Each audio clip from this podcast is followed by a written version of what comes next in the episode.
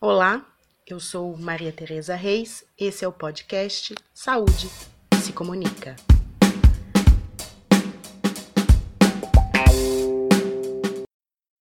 O Instituto de Saúde da Secretaria de Estado da Saúde de São Paulo completa 50 anos em 2019.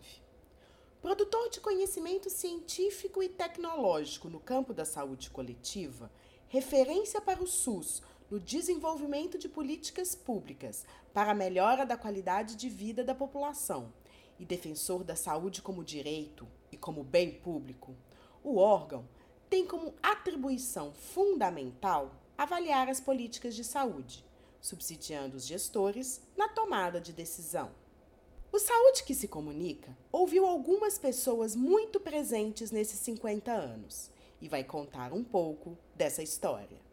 Quem começa a narrativa é o médico sanitarista José da Rocha Carvalheiro, que foi diretor do Instituto por duas vezes e está lá até hoje. O Instituto de Saúde, ele foi criado, é um dos mais novos institutos de pesquisa, da, chamados Institutos de Pesquisa da Administração Direta, entre os quais o mais antigo é o Adolfo Lutz, que não se chamava assim, chamava-se é, Sorologia, e é de 1892. É, o Butantan é da virada do século.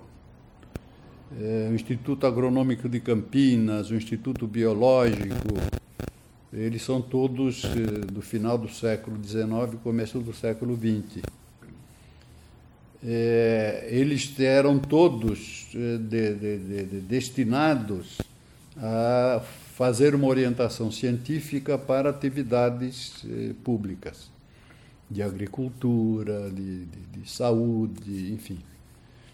E foram se criando institutos, é, portanto, é uma, é uma tradição antiga do Estado de São Paulo criar institutos estaduais Existem institutos nacionais, como a Fundação, a atual Fundação Oswaldo Cruz e outros, né? mas estaduais, eh, São Paulo é que tem uma tradição eh, maior. O Pasteur é de 1910, eh, o Lago de Souza Lima, não é? de, de, de, de Bauru também é antigo. E o Instituto de Saúde desta, deste elenco é o mais recente, ele é de 69. É, por isso é que ele está fazendo 50 anos. Ele foi criado no, no, no, no, contexto da reforma administrativa do Estado, em particular da Secretaria da Saúde, pelo é, Walter Lezer, que não por acaso é o nome do nosso auditório. Né? É, ele era secretário de Saúde e fez a reforma da, da, da secretaria, que não foi uma reforma trivial, foi uma reforma é, significante. É, até então, é, da mesma forma que é, outras, outras instâncias, a Secretaria de Saúde de, de São Paulo, ela se organizava verticalmente em campanhas. Então, é, tinha a campanha da lepra, com leprosários e ambulatórios de, de, de lepra, tinha a tuberculose, com hospitais de tuberculose e, e ambulatórios de tuberculose. E por aí, então as coisas eram todas é, feitas de uma maneira vertical, com estruturas próprias e com é, barões, não é? Eram baronatos. Cada uma dessas estruturas tinha um domínio de um baronato. É, na lepra, é, o domínio era tal que a Conceição é, da Costa Neves, antes Conceição Santa Maria, quando era casada com o doutor Santa Maria, é, ela se elegia e era uma das grandes lideranças da Assembleia Legislativa de São Paulo, eleita pela estrutura vertical ligada à anseníase, ligada à lepra. Então, o Lezer, quando assume no governo Sodré, ele propõe uma reforma eh, radical. É? Ao invés de continuar a ter programas verticais, e cada um deles com um baronato próprio, com, com estruturas próprias, ele criou a rede eh, eh, multifacetada, né, de, multivalente de centros de saúde. E os centros de saúde eh, eh, eram organizados de tal maneira que tinha programas que se integravam horizontalmente dentro de cada centro de saúde. E, portanto, não tinha mais as estruturas verticais com comando eh, fracionado, né, pulverizado. É, e de, durante o processo de discussão da nova estrutura, ele insistia que deveria ter um cérebro, the brain, e era o nome que ele dava a uma estrutura que deveria ser responsável pela organização eh, cerebral. Eu digo aqui que quando se pensou em em extinguir o Instituto de Saúde, se pensou várias vezes, era uma automutilação encefálica, né? era cortar o cérebro. Então, o Instituto de Saúde, na concepção do, do, do professor Lezer, era um local onde se discutiriam é, é, é, programas, projetos, políticas, é, e onde se formulariam alternativas e ao qual deveria estar associado pelo menos um centro de saúde escola, pelo menos um, de preferência mais do que um, mas pelo menos um centro de saúde escola, onde se testassem as novas propostas. Bueno. Ele caiu do cavalo na medida em que os barões não podiam perder eh, o seu poder, porque eram criaturas com eh, grande poder social, grande visibilidade social então, a maneira de acomodá-los foi jogá-los nesse instituto novo, que era o único que não existia e onde se poderia fazer uma loucura como essa que foi feita. Foram todos jogados aqui dentro. Eu digo aqui nesse, nesse texto que não tinha subordinação. Quem era chefe de. É, porque tem a hierarquia, né? Na, na administração pública você tem hierarquia, departamentos, eh, núcleos, etc, etc, etc. Estes barões, eles não pertenciam todos ao mesmo nível. Alguns eram de nível mais elevado, né, e outros de nível intermédio e de nível mais baixo. Eles vieram com os títulos que tinham, então o instituto virou uma, uma balbúrdia, evidentemente, que ninguém mandava em ninguém, que cada um aqui dentro não tinha mais poder, porque não tinha mais a sua, a sua, a sua rede própria, isso tinha desaparecido. E, portanto, ele tinha pouca é, é, é, eficácia. Não é? Mas quando o Yunis me chama, ele me convida para ser o coordenador da CST, de Serviços Técnicos Hospital, Especializados que incluía o Instituto de Saúde, que tinha uma, uma, uma, uma ameaça.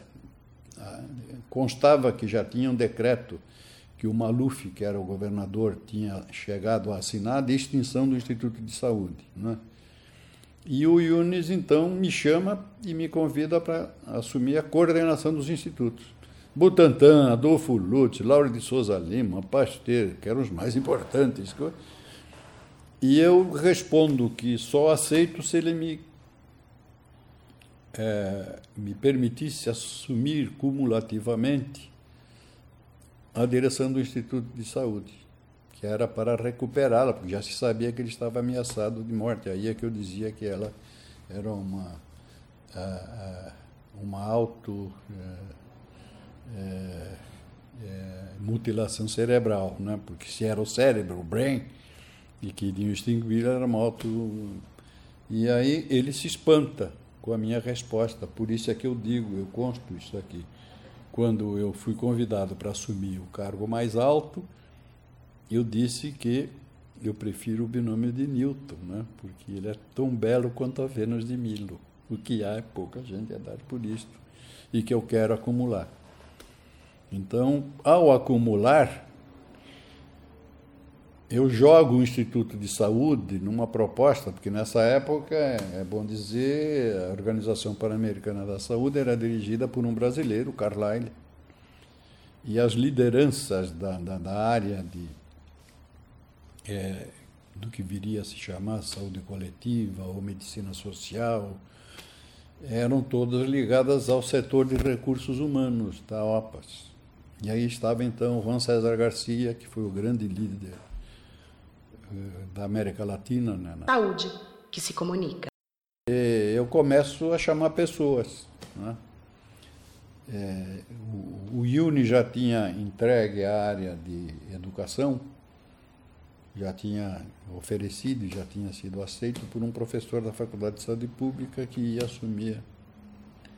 E aí começam a me dizer que tinha uma professora que foi quem liderou as campanhas de erradicação da varíola e que era quando a OMS vinha aqui para verificar como é que estava andando o nosso programa de erradicação da varíola, o professor Lezer perguntava onde está a Sônia, porque assim levava o pessoal que vinha de Genebra para ver o que a Sônia estava fazendo nos lugares onde trabalhava. Ela era a moça do violão. Ela é, fazia programas de madrugada nas rádios locais e chamava o povo para ir se vacinar contra a varíola no fim de semana, no sábado e domingo. E recebia o povo na praça principal da cidade, num caminhão, tocando violão em cima do caminhão. Era a famosa moça do violão. E aí me indicam, eu com muita má vontade, recebi a Alsônia no final de tarde, já estava escurecendo, e eu com uma bruta má vontade recebi, né, porque tinham me indicado, não, e começamos a conversar, quando um dos dois, até hoje eu não sei e ela também não lembra, qual dos dois soltou a frase, eu só tenho medo que o céu me caia sobre a cabeça, que é o Abracursix é o chefe da tribo do Asterix, do Obelix. A partir daí, continuamos a conversa com Asterix, Obelix, Ideafix. Ideafix é o cachorrinho. Ela saiu dali contratada.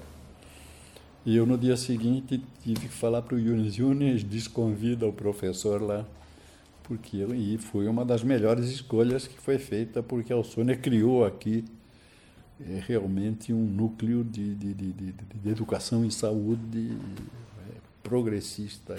A educadora em saúde Alsônia Favorido Donato também está até hoje no Instituto de Saúde. Alsônia relembra e nos conta sobre a educação e a saúde, sobre as contribuições e inovações do Instituto de Saúde e fala das campanhas de vacinação da varíola. A gente trouxe algumas inovações, por exemplo. O primeiro trabalho que participei foi da campanha de erradicação da varíola, e que os cartazes eram feitos lá no Ministério da Saúde, Tereza, e era assim, fotografia de cadáveres, de cadáveres com, com varíola, e aí o que, que eles faziam? Mostravam, ó, se você não se vacinar, você vai ficar assim. Ou seja, morria daquele jeito. A gente fez o oposto disso, a gente falou com Maurício de Souza, que na época não era famoso, então, Maurício de Souza fez para nós os cartazes com as figurinhas todas, etc. As pessoas adoravam ter, os funcionários adoravam ter esses cartazes para colocar na cena. Enfim, a gente mudou o aspecto da educação. Né? Uh, fizemos um estudo bonito, primeira, primeira pesquisa que a gente coordenou, foi um estudo bem bonito, a gente fez uma análise do, do verso e do, do, do, do reverso dos cartazes. O que, que esses cartazes né? É, dizem para nós que fonte é essa. A gente fez análise, né, Tereza? Um, é bonito, temos um relatório ainda aí. É, fotografávamos, tivemos uma, uma professora de semiótica da Unicamp nos assessorou. E a gente vê, então, bonito, que concepção de educação e saúde a gente passava. Isso foi o primeiro trabalho. A partir daí a gente foi na área de educação, foi restrito onde eu estava, né, filha? Fomos modificando os cursos, as formações. Tem uma época a gente assumiu um curso para formar educadores, mas a USP interviu, né? Na época não conseguimos formar duas turmas, era um curso bem bonito. Não conseguimos. E aqui dentro, filha, a gente tenta sempre isto, né? porque é muita coisa, mas assim, o ideal é que a gente veja a educação como esse processo de transformação, onde todos os envolvidos têm que se mudar. Trabalhar com a questão que o conhecimento é sempre coletivo. Nunca eu crio tudo. Aquilo que eu estou criando está sustentado por alguma coisa que alguém criou. Por isso ele é coletivo. Por isso ele tem que ter socializado. É uma, uma gente que, ou seja, você produziu uma pesquisa, ótimo. Então a gente tem um projeto que chama-se Cursos. É, cursos para, ou seja, onde a gente oferece para a rede pública, para as UBS, né, é, temas, mas foram trabalhados, produzidos com conhecimentos novos, que não tem nos livros, né, até porque na rede também não tem acesso a livros, nem essa cultura. Né. Então, a gente oferece para a rede pública, Feninha, temas ligados a abastecimento, saúde mental, várias áreas, feição da criança. E para nós é importante, porque a gente contribui, não é? Socializando, portanto, essas coisas, porque é obrigação socializar para nós. É, não, o conhecimento que a gente produz não é nosso, ele não é particular, não é uma coisa tua, não é uma mercadoria, né, filha? E eu sempre digo, aquilo que você está criando aqui, por mais que você seja criativo, você é, você tem que se basear em alguma coisa que foi feita. Então, aí você abre uma tese bonita. Veja lá atrás, referências bibliográficas. Oba! Você, olha, tchum, tchum, né? As várias, várias referências, isso. Estamos coletivizando alguma coisa, né? Eu acho assim, que esse instituto, filho, eu acho que ao longo dos seus 50 anos, ele contribuiu muito. Muita coisa, a gente inovou, claro, não só na área de educação, nas várias áreas.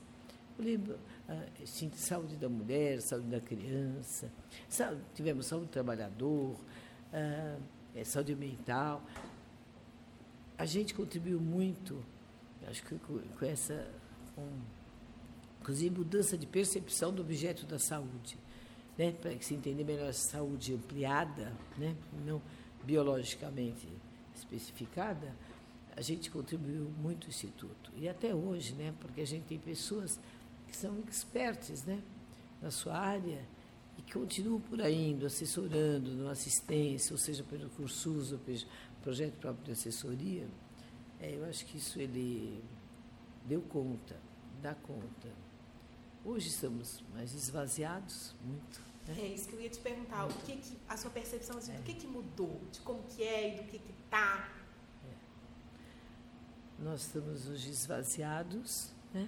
As pessoas se aposentam e pessoas com uma grande, né, grande competência se aposentam, não tem vindo ninguém no lugar, né? Porque é, não está havendo mais como é que fala? contratação, concurso. concurso não tem? Então a gente vai esvaziando.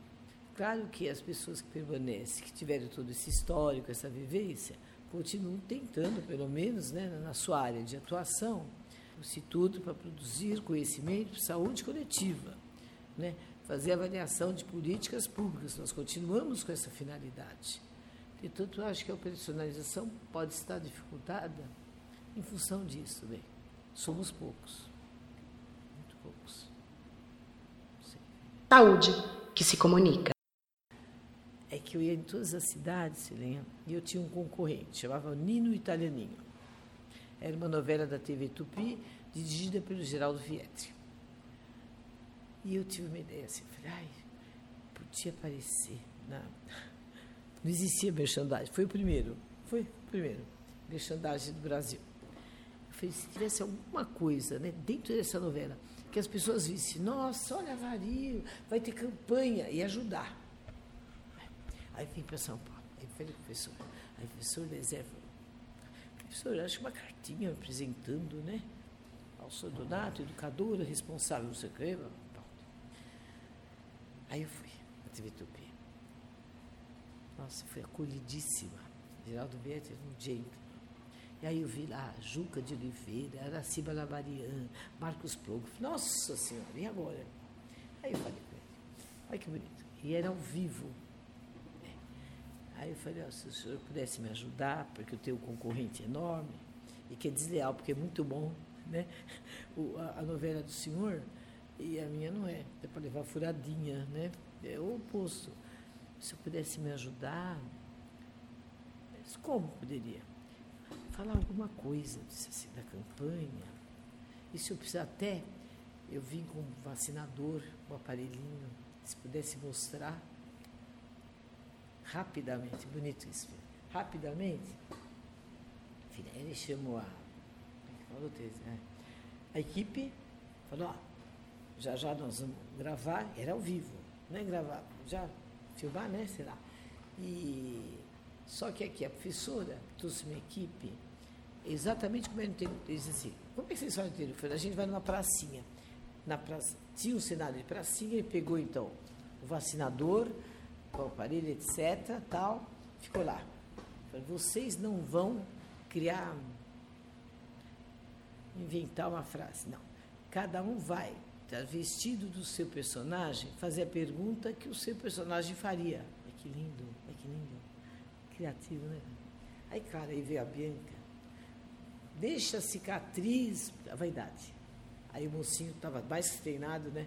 Não, não. Agora, mais lindo que faço questão de colocar foi o Marcos Plonka, porque ele fazia o papel de judeu, né, galera? E aí, e ele era judeu, família judia.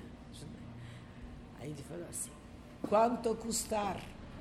O cara falou assim: não, não custa, você vê, se o público, então dar dois. Aí, filha, essa daí não, porque o secretário estava assim já, porque se me afastasse, ele falou, você vai continuar aqui nessa campanha. Não é que gostavam de mim, detestavam, não, nem é isso, filha, é um jeito de ver, um jeito elitista de ver as coisas, eu acho. Sabe, filhinha?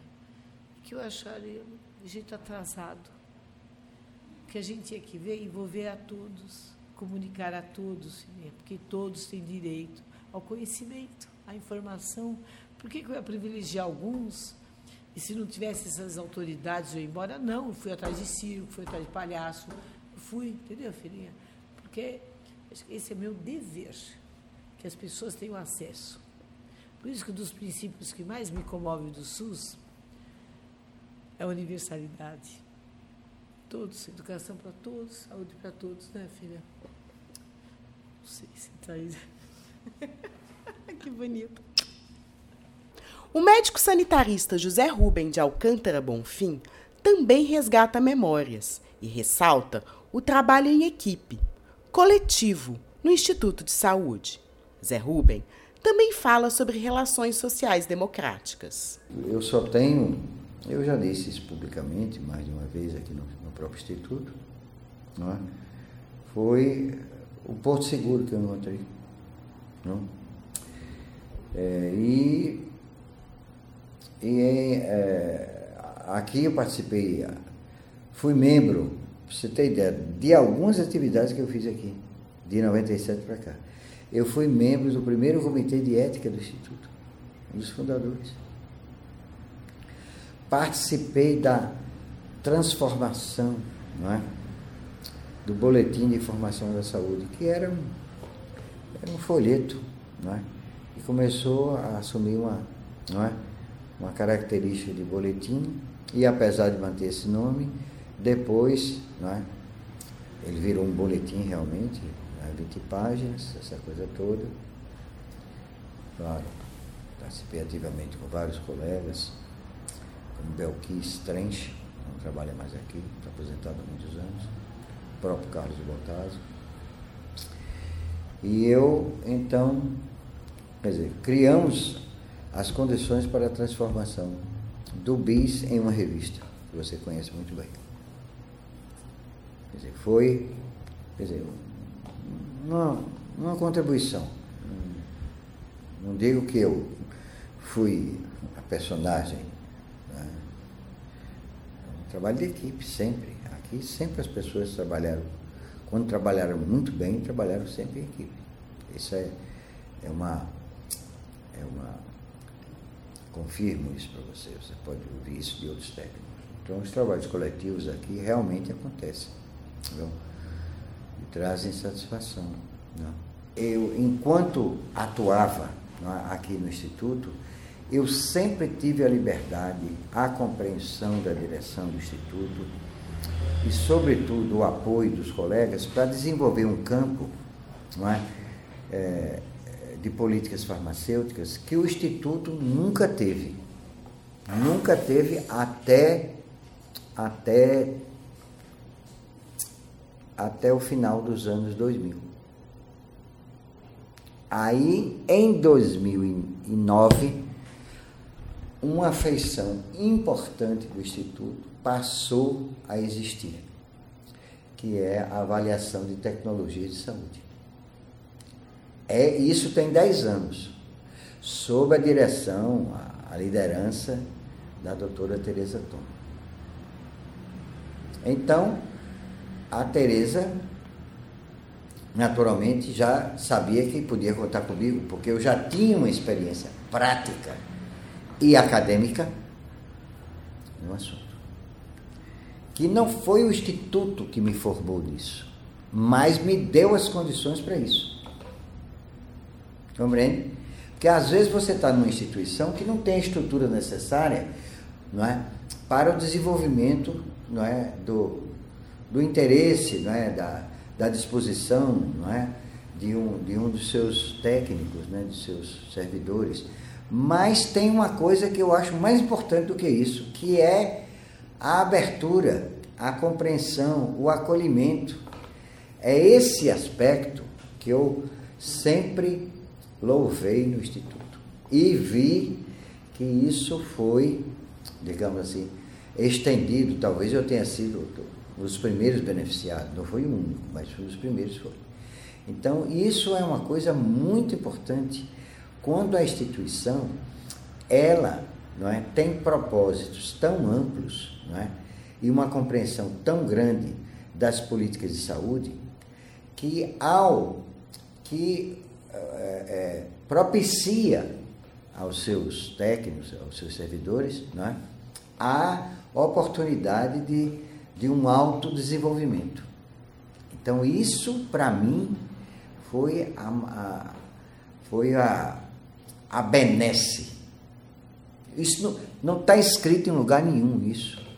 Quer dizer, não existe uma recomendação formal é, de que a a instituição é, deva é, se preocupar com o desenvolvimento intelectual é, e científico de seus, é, seus técnicos. Mas aqui no Instituto sempre houve essa, essa cultura. Sempre.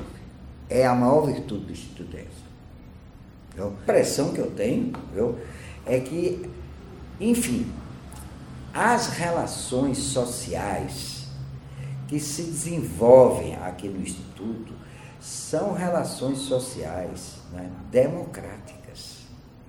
São relações sociais de é, valorização do outro.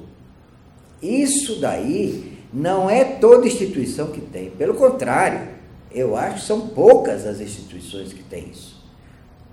Poucas. Viu? Porque aqui as pessoas não estão competindo entre si. Não estão. A pesquisadora Sônia Isoyama Venâncio tem 25 anos de casa.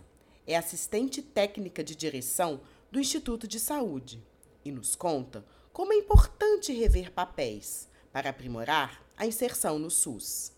É, a gente tem essa característica né, de estar tá, assim, revendo constantemente o nosso papel e, e, buscando aprimorar a nossa inserção no SUS, na saúde coletiva. Então, hoje a gente tem uma, uma estrutura no Instituto né, que nos possibilita trabalhar em, em várias frentes, digamos assim. Né? Então, atualmente, o que, que a gente tem? A gente tem uma área de pesquisa, que é o Centro de Pesquisa e Desenvolvimento para o SUS, que trabalha com grandes, dois grandes temas. Um relacionado à gestão do sistema de saúde, com os temas relacionados à gestão, financiamento, regulação, enfim, né? E uma outra área que é mais voltada à pesquisa sobre as práticas de cuidado em saúde. Então, nessas duas áreas, né, a gente tem procurado desenvolver projetos sempre buscando a parceria né, é, de, de atores importantes né, do SUS, então, tanto parceiros da própria Secretaria Estadual, né, é, como coordenação de atenção básica e, e coordenações de áreas técnicas, vigilância epidemiológica, é, então, assim, os projetos eles buscam identificar problemas relevantes e através dessas parcerias, né, tentar ou é, aprofundar a problemática ou buscar de fato é, soluções, né, entender como que essas políticas poderiam ser aprimoradas. Então, é, essa área de pesquisa, na verdade, é a área mais consolidada né, e mais tradicional do Instituto, que, que acabou articulando essas linhas de pesquisa que a gente desenvolve desde o início. Né? Mas, por uma demanda mais recente da, da secretaria, a gente criou também um outro centro é, de tecnologias, de avaliação de tecnologias né, para o SUS, e isso já é uma resposta a uma demanda nova, digamos, do SUS, né? em função da judicialização da saúde, né, das pressões para a incorporação de novas tecnologias, a necessidade de rever adequação e desincorporar tecnologias também já incorporadas.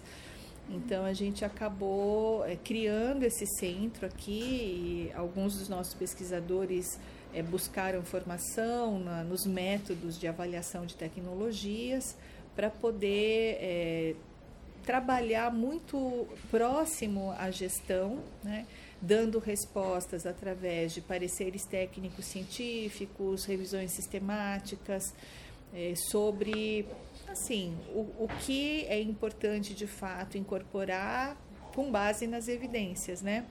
O que realmente funciona, o que é eficaz, efetivo, seguro né, é, para os pacientes e, e o que é custo efetivo também, né, porque a gente tem uma pressão muito grande né, das indústrias pela incorporação, pré-incorporação de novas tecnologias que muitas vezes não acrescentam muito em termos de resultado e tem um custo muito mais alto para o sistema. No ano festivo do Instituto de Saúde, são muitas as comemorações, como uma iniciativa interna de valorização dos trabalhadores do Instituto, lançamento de selo e carimbo comemorativos pelos Correios e o lançamento de várias publicações, entre elas um livro e um vídeo institucional sobre os 50 anos, entre outras atividades. No dia 16 de julho, aconteceu uma festa, como conta Sônia Venâncio. São várias iniciativas né, diferentes. É claro que a gente teve um evento né, no dia 16 de julho, que é o, dia de fato né, da, da criação do Instituto oficialmente. Então, nesse evento a gente procurou é, debater né, é, temas, questões, né, que são questões que a gente acha que são importantes nesse momento e que são temas de interesse para a gente, né? em relação à, à inovação em saúde, né, principalmente. É um, uma área que a gente está querendo assim, se dedicar mais, estamos estudando né, como aprimorar né, a, a formulação, a geração de novas ideias que possam ter impacto no SUS e na população e como que a gente transforma, incorpora, na verdade, essas ideias em políticas e implementa essas ideias em larga escala. Acho que esse é, é um grande desafio que a gente tem na saúde, né? É fazer com que boas experiências que são é, mais restritas, né, mais localizadas, elas possam ser expandidas, né? É, para outros locais em larga escala, para a gente conseguir ter um impacto maior. Então a gente, é, na verdade, a gente quis promover esse debate sobre a inovação, implementação das políticas em larga escala. E tivemos, na verdade, assim, um momento com parceiros, porque a gente quis é, fazer essa comemoração não só em família, né, mas também com os amigos, né, com os nossos parceiros. Alsônia Donato faz uma reflexão sobre educação, saúde, transformação. Agora, acho que uma das coisas que gostaria de ressaltar é que quando eu vim para cá, lá nos primórdios, a visão de educação era muito distinta daquela que eu era portadora. Eu falei para vocês, entendi-se assim, que educação era transferir informações, né? era divulgar, era propagar. E educação não é isso, educação é transformar, é outra coisa. Você pode se valer das informações, etc., mas o processo educativo é outro. Né? Tanto assim é que nessa época a, a primazia era do medo. Então, as pessoas se vacinavam porque tinham medo de morrer, se vacinavam porque iam ficar com aquela cara toda furada de varíola, né? se vacinavam porque tinha medo porque o anceniano ia passar doença para ele. Enfim, era toda pautada pelo medo. Mas tem educação pelo medo, mas tem pelo desejo. É o que eu prego até hoje. Não é? não é pelo medo que você tem que se comportar, é até porque você aprende pelo medo. Entretanto, o que você aprende pelo medo, a tendência é descartar logo que se aprende pela necessidade, pelo desejo, pela, pela motivação, é, aí é duradoura, permanece. Isso que é aprendizagem, porque você incorpora no seu eh, repertório, sabe, filho, sempre é possível transformar, beleza. Todos podemos aprender, filha, todos. Mesmo que se tenha, às vezes, um problema de saúde, né? É possível sair do lugarzinho para todos. Basta que a gente crie condições que facilitem, que possibilitem.